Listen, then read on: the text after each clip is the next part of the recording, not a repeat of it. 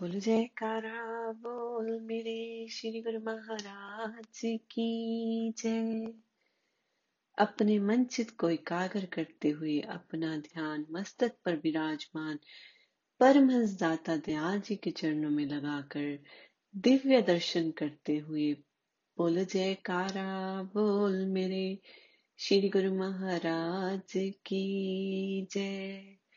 शीश महल प्रवचन, दिवस दस। आज के दिन श्री गुरु महाराज जी समझा रहे हैं, जिना पल छिन्न नाम न विसरे, ते विरले संसार। बहुतों की ये शिकायत रहती है कि हमें सुख, शांति और आनंद नहीं मिल रहा। अब सोचने की बात है कि सुख, शांति और आनंद का निवास तो अंदर है, अपने अंदर ही वह मिलेगा। मगर वहाँ तक कोई अपनी सुरती को पहुंचावे तो सही? या यूँ ही सुख, शांति और आनंद मिल जाएगा। छिन छिन मन गुर चरणी लावे, एक पलक छूटन नहीं पावे। अब ये कहने को तो आसान है कि एक सेकंड में कह लिया गया, मगर जब कोई उसे अमल नहीं लाए तो गुरु चरणों में ना लगाए सत्यगुरु की बात ना समझे तो उसको कैसे फ़ायदा होगा? कहने से ही सुख, शांति और आनंद क्यों होगा? सुख, शांति के इच्छुक को चाहिए कि वह दर्शनों में पहुंचकर मन लगावे। उसके अंदर दर्शनों की प्यास और तड़प सदा बनी रहे। उसी के अनुसार ध्यान भी करता रहे। फिर देखो कैसे सुख, शांति और आनंद अंदर ही प्रकट होते हैं। जिस तरह शरीर में रोग होने से भोजन की रुचि नहीं होती, उसी तरह मन में सफ़ाई न होने से दर्शन की ख्वाहिश नहीं होती। सेवा ना करे तो अंतकरण क्यों कर साफ़ होगा? मन की सफ़ाई के लिए सेवा की ज़रूरत है। भजन में एकाग्रता और युक्सई ताकत पैदा होगी। जिना पर छिन नाम न विसरे ते विरले संसार। हर वक्त नाम याद रखिए ध्यान में मन लगा रखिए फिर काम बना ही बना है। श्री गुरु महाराज जी समझा रहे हैं कि एक नाम ही है जो हमें इस भव सागर से पार करेगा, जो हमें सुख और दुख से ऊपर उठाएगा। वही नाम है जो हमें हमारी मंजिल तक पहुंचाएगा। हमें इस दुनिया में रहते हुए भी सुख की प्राप्ति, आनंद की प्राप्ति होगी। और जब हम धुरधाम में जाएँगे, अपने निज धाम में जाएँगे, वहाँ पे भी हमें सत्यगुरु के चरणों में जगह मिलेगी। पर प्रश्न ये आता है, जो हम डेली के रूटीन काम कर रहे हैं, पैसा कमा रहे हैं, परिवार बढ़ा रहे हैं, वो सब कर रहे हैं, क्या वो साथ जाएँगे? अगर नहीं जाएँगे, ये सबको पता है वो नहीं जाएँगे तो क्या साथ में जाएगा?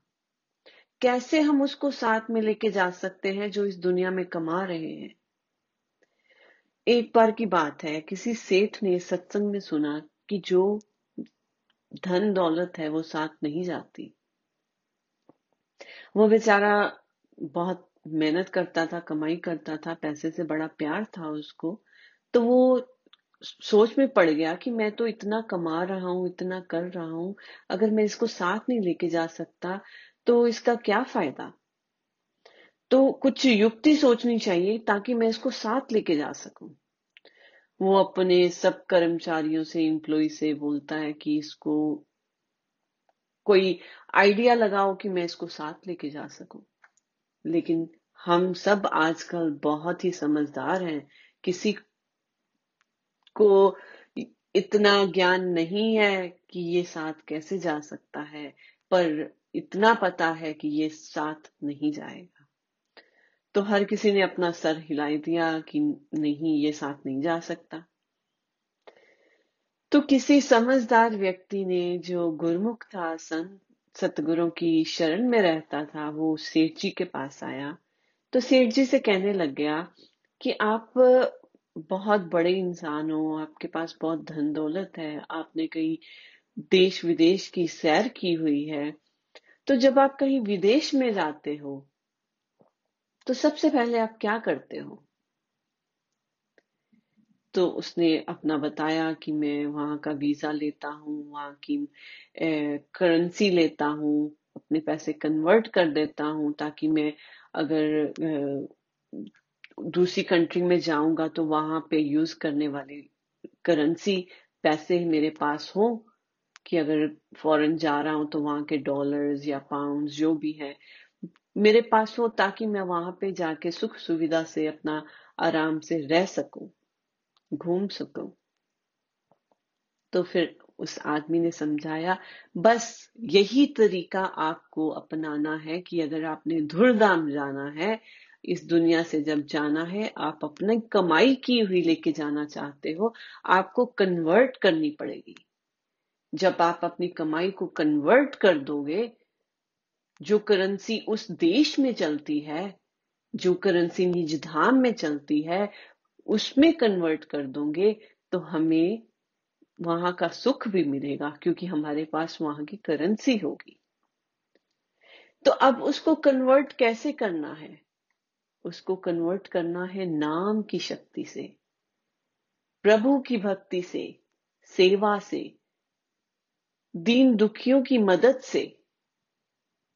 जब हम अच्छे कर्म करेंगे, सतगुरु के नाम का ध्यान करेंगे तो हमारी हर श्वास की कीमत बड़ी हो जाएगी, उसकी वैल्यू हो जाएगी, उस निज धाम की करेंसी मिल जाएगी।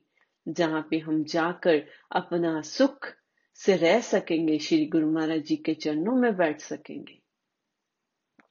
तो गुरुमुखो, हमें उस नाम की कमाई करनी है जो सतगुरुदाता दयाल जी समझा रहे हैं।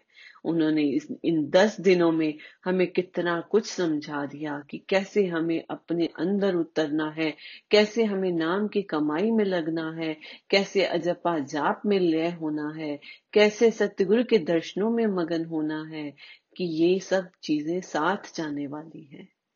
जब साथ जाएँगी, तभी हम वहाँ पर सुख शांति से मुख उज्जवल करके जा सकेंगे।